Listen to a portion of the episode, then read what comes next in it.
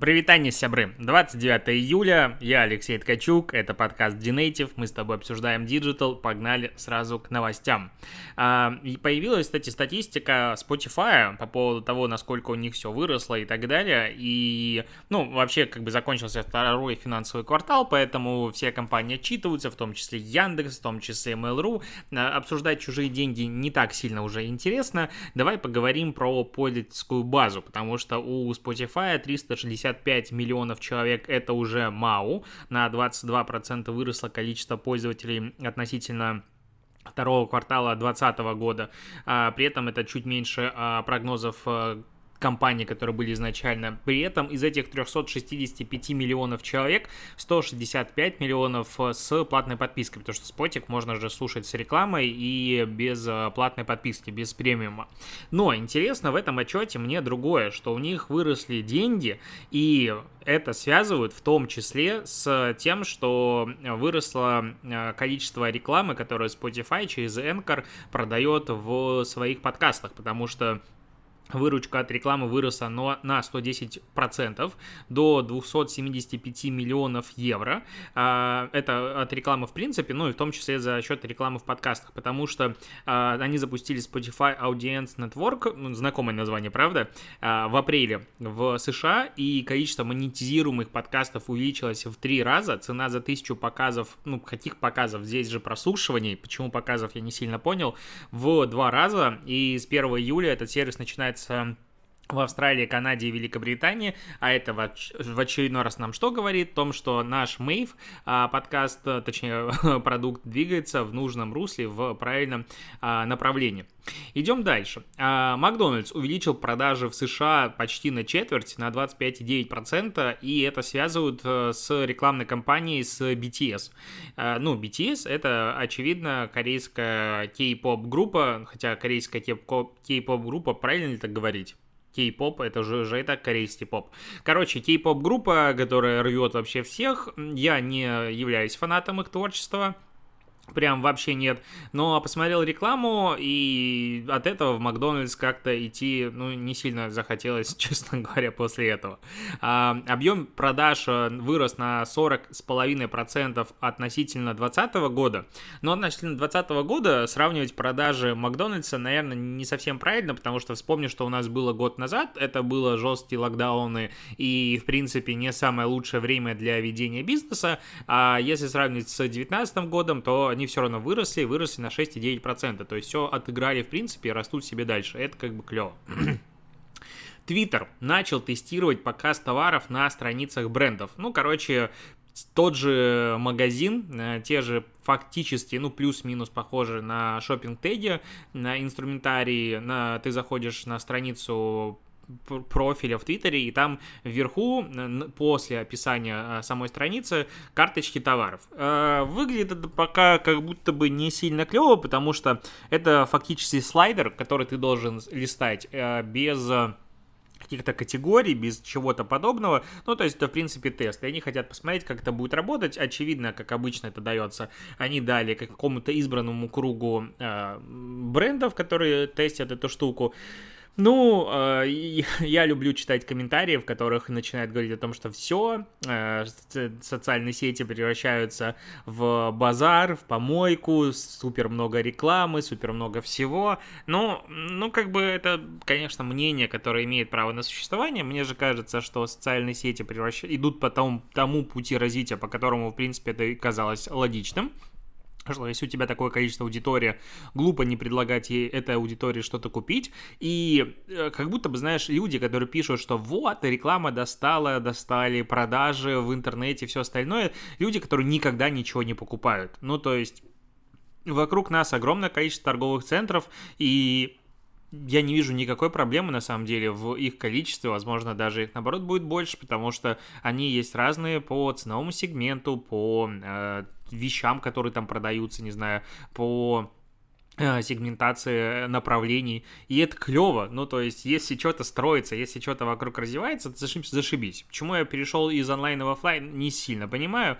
но э, если в Твиттере появится возможность покупать какие-то товары, ну и хорошо, как бы тебя ж никто не заставляет их не покупать. То, что э, платформы аккумулируют у себя как раз-таки э, основной ну, то, на чем зарабатывает бизнес, а, продажи и а, аудиторию, вот это вот намного более грустный, на мой взгляд, момент, потому что, ну, это монополизация, о которой мы с тобой давно и неоднократно говорили. И вроде бы у нас есть конкуренция между площадками, и там плюс-минус что-то, наверное, договорятся.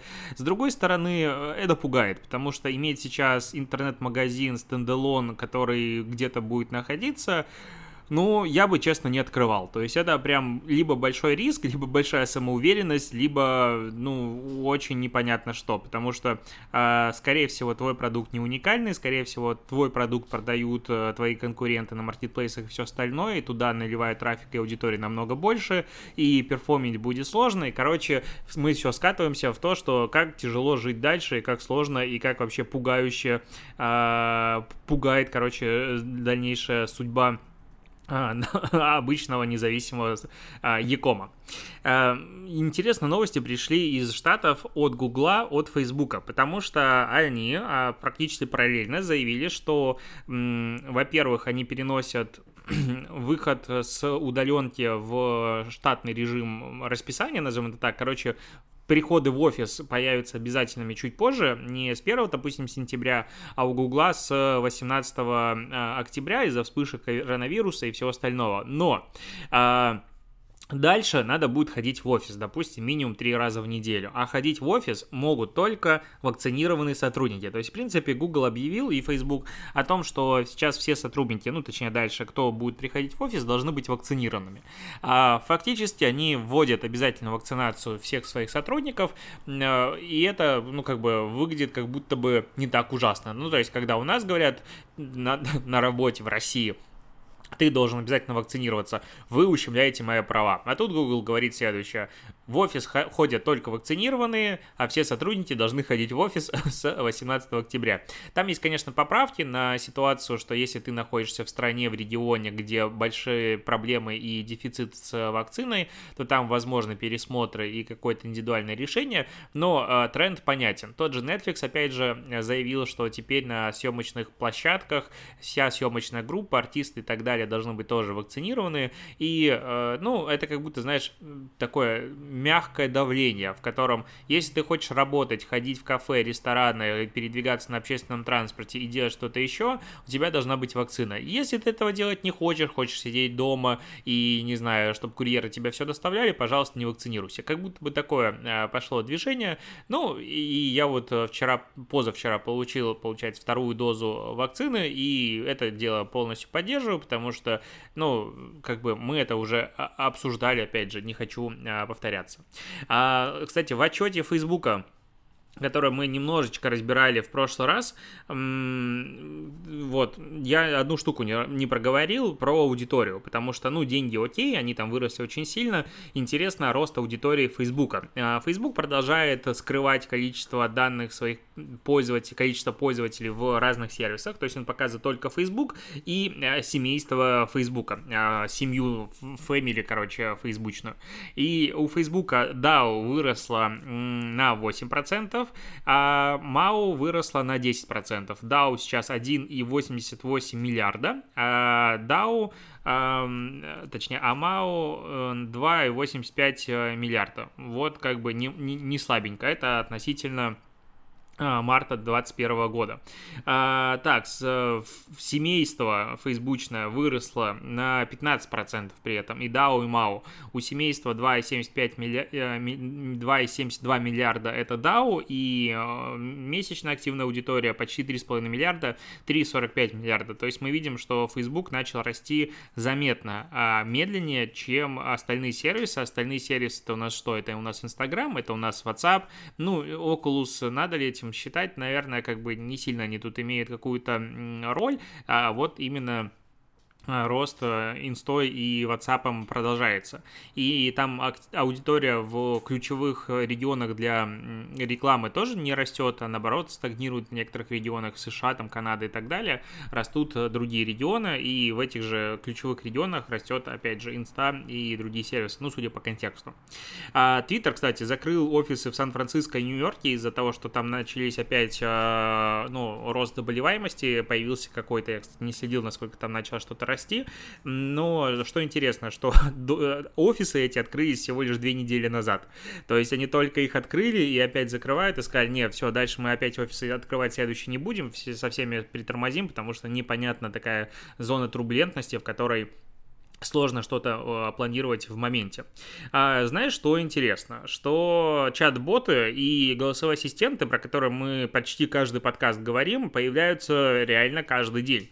И вот тут NVIDIA и Eldorado, которые объединились, им разрешили почему-то это сделать, но окей, они внедрили чат-бота с нейросетью, который помогает продавцам отвечать на вопросы клиентов. Насколько я понял из статьи, а, этот чат-бот, он не напрямую общается с пользователями, а он как бы помогает оператору, предлагая ему какие-то варианты ответа и быстро находя ответ на вопрос пользователя. И типа, если продавцу в отдельных случаях нужно от 15 минут до нескольких часов, то у искусственного интеллекта, почему-то искусственный интеллект, хотя это чат-бот типа с нейросетью, на это уйдет э, несколько секунд. И сейчас он отвечает на 50% обращений, умеет работать примерно с 5000 разных ситуаций. Ну, вот это он говорит. Ну, интересно, даже хочется потестить про э, посмотреть, как эта история работает, потому что обычно в пресс-релизах а, чат-боты и вот эта вся история работает намного лучше, чем, а, за,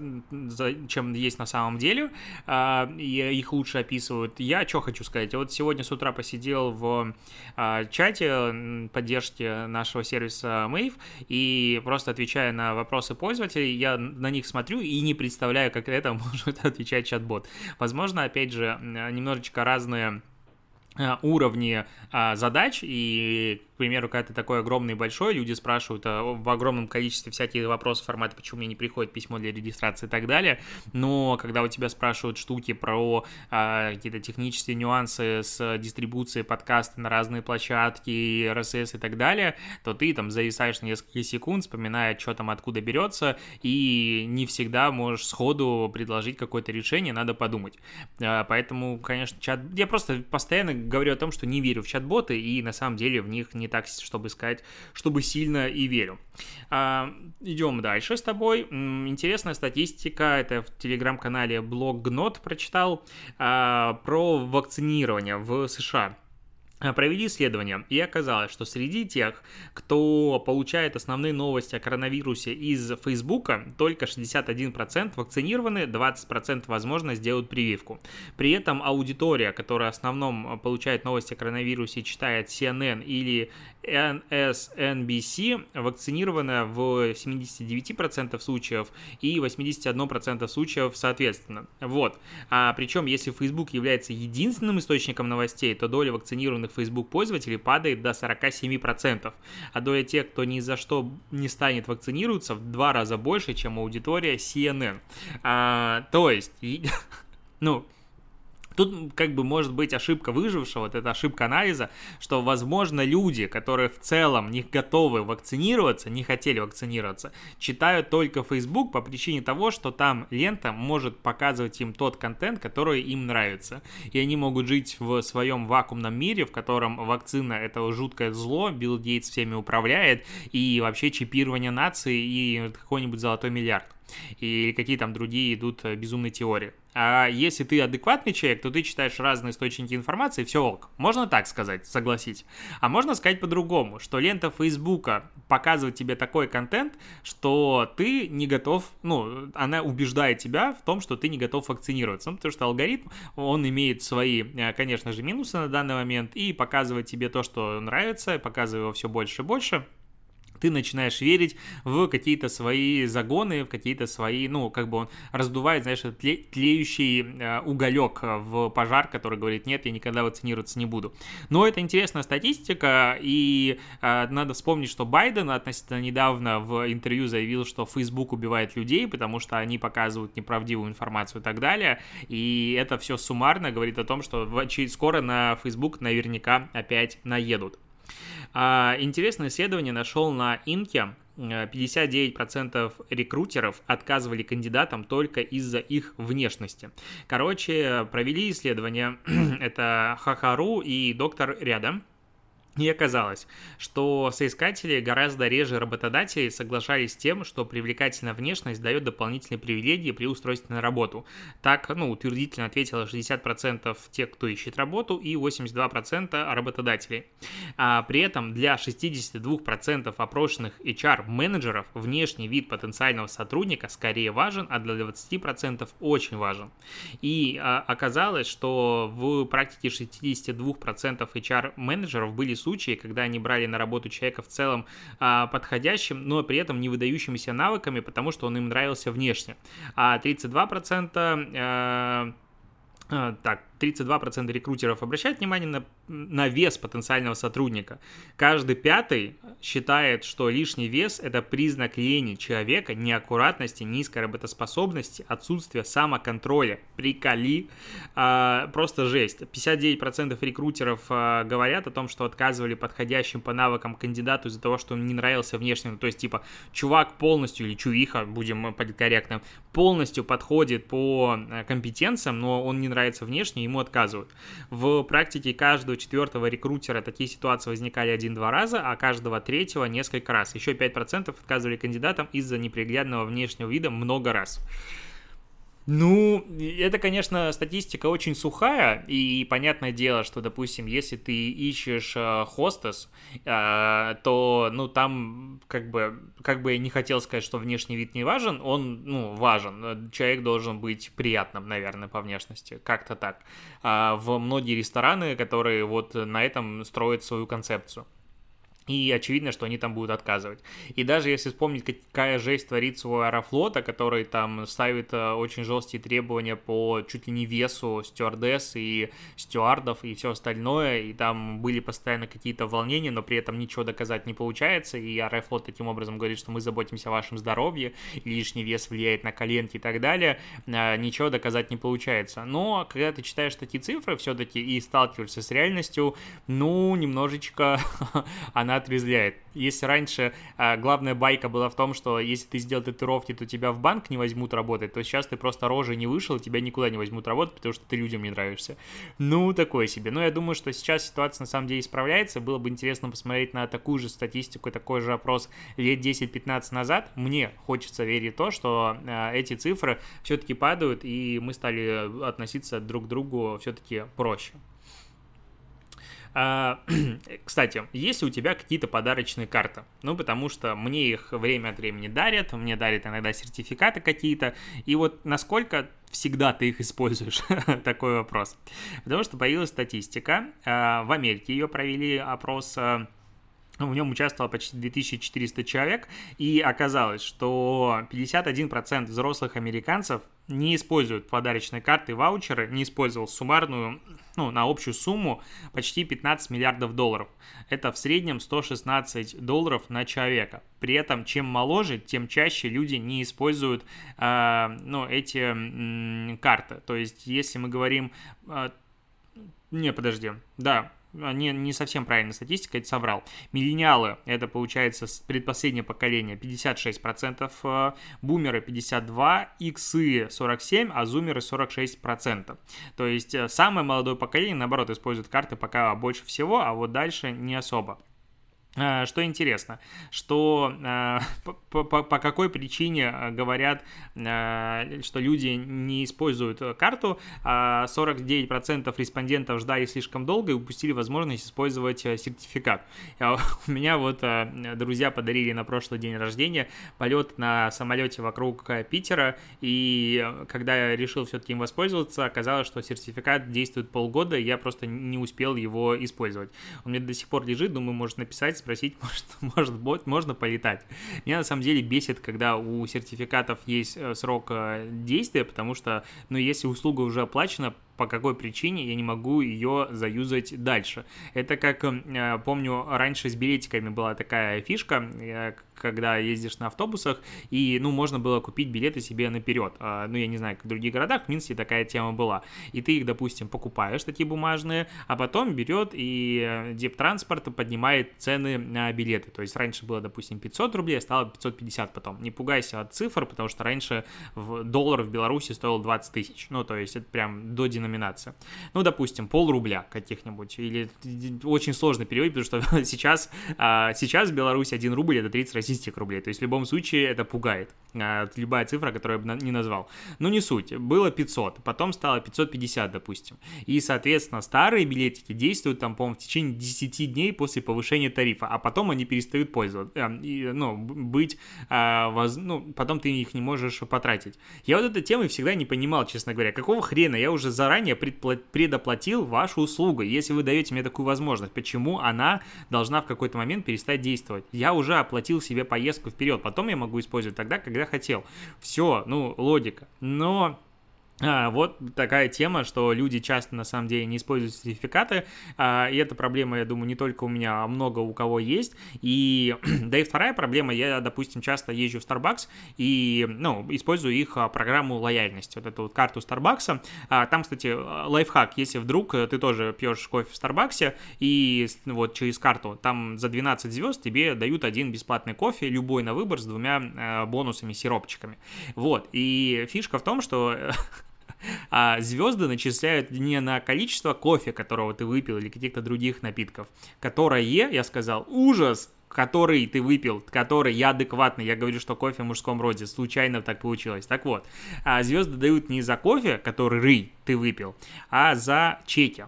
Соответственно, вот ты приходишь вдвоем, допустим, и говоришь, нам, пожалуйста, два больших капучино с мятным сиропом. И, э, и тебе дадут одну звездочку. А если ты скажешь, мне, пожалуйста, большой капучино с мятным сиропом, тебе пробили, а потом ты говоришь, мне еще один большой капучино с мятным сиропом, то ты получишь две звездочки ну, чувствуешь, как мы просто систему обвели вокруг пальца. Поэтому я иногда, э, когда прихожу, делаю большой заказ, ну, допустим, что-нибудь хочу поесть, то мне каждый чек отдельно пробивают каждую позицию, и вместо того, чтобы получить одну звездочку, я, допустим, получаю 5. Очень сильно этому радуюсь. Ну, какая система, такой и ее, как бы, ну, так мы ее и обходим. Так вот, что я говорю про Starbucks? Про то, что я, по сути, кредитую на постоянной основе Starbucks, у них достаточно тупое приложение, которое часто зависает, и я его просто пополняю наперед, ну, допустим, там, закидываю тысячу, чтобы просто постоянно у меня висело, и прихожу и пью кофе через какое-то время. Иногда это там тысяча может висеть там месяц-два, а, потому что не, не, не в Питере, допустим, находишься. Я в, Минск уезжал, и просто невозможно было там пить, а, ну, там нет Старбакса. А, и, по сути, я, я даю Старбаксу деньги на развитие, которое он мне беспроцентную суду занимает, и я радуюсь еще этому. Короче, такая а, странная странная тема. А, Uber. Uber протестирует понедельники без совещаний. А, почему? Потому что говорят о том, что когда много совещаний, сложно сосредоточиться, и поэтому решили, а, что понедельник и так самый тяжелый день, и давайте мы не будем усложнять и проведем этот день без совещаний. Хорошая практика, мне на самом деле нравится, и э, реально я понимаю, что когда у меня много встреч, то в этот день, там, созвонов, э, очень низкая э, эффективность моей работы, моя эффективность моего труда. Вот, э, такая ситуация. Ну что, будем заканчивать подкаст. Я напоминаю, что я собираю на данный момент и до 8 августа анкеты специалистов э, с точки зрения их э, зарплат и стоимости работы на фрилансе, чтобы сделать большое исследование SMM отрасли о том, сколько зарабатывают специалисты в разных городах, на разных уровнях, разных специализаций. Я думаю, эта статистика поможет всем нам лучше понимать рынок, лучше понимать, кто сколько стоит, и таким образом, возможно, кто-то повысит себе э, зарплаты, что после первого рейтинга на самом деле происходило. На этом точно все. До встречи завтра. Пока.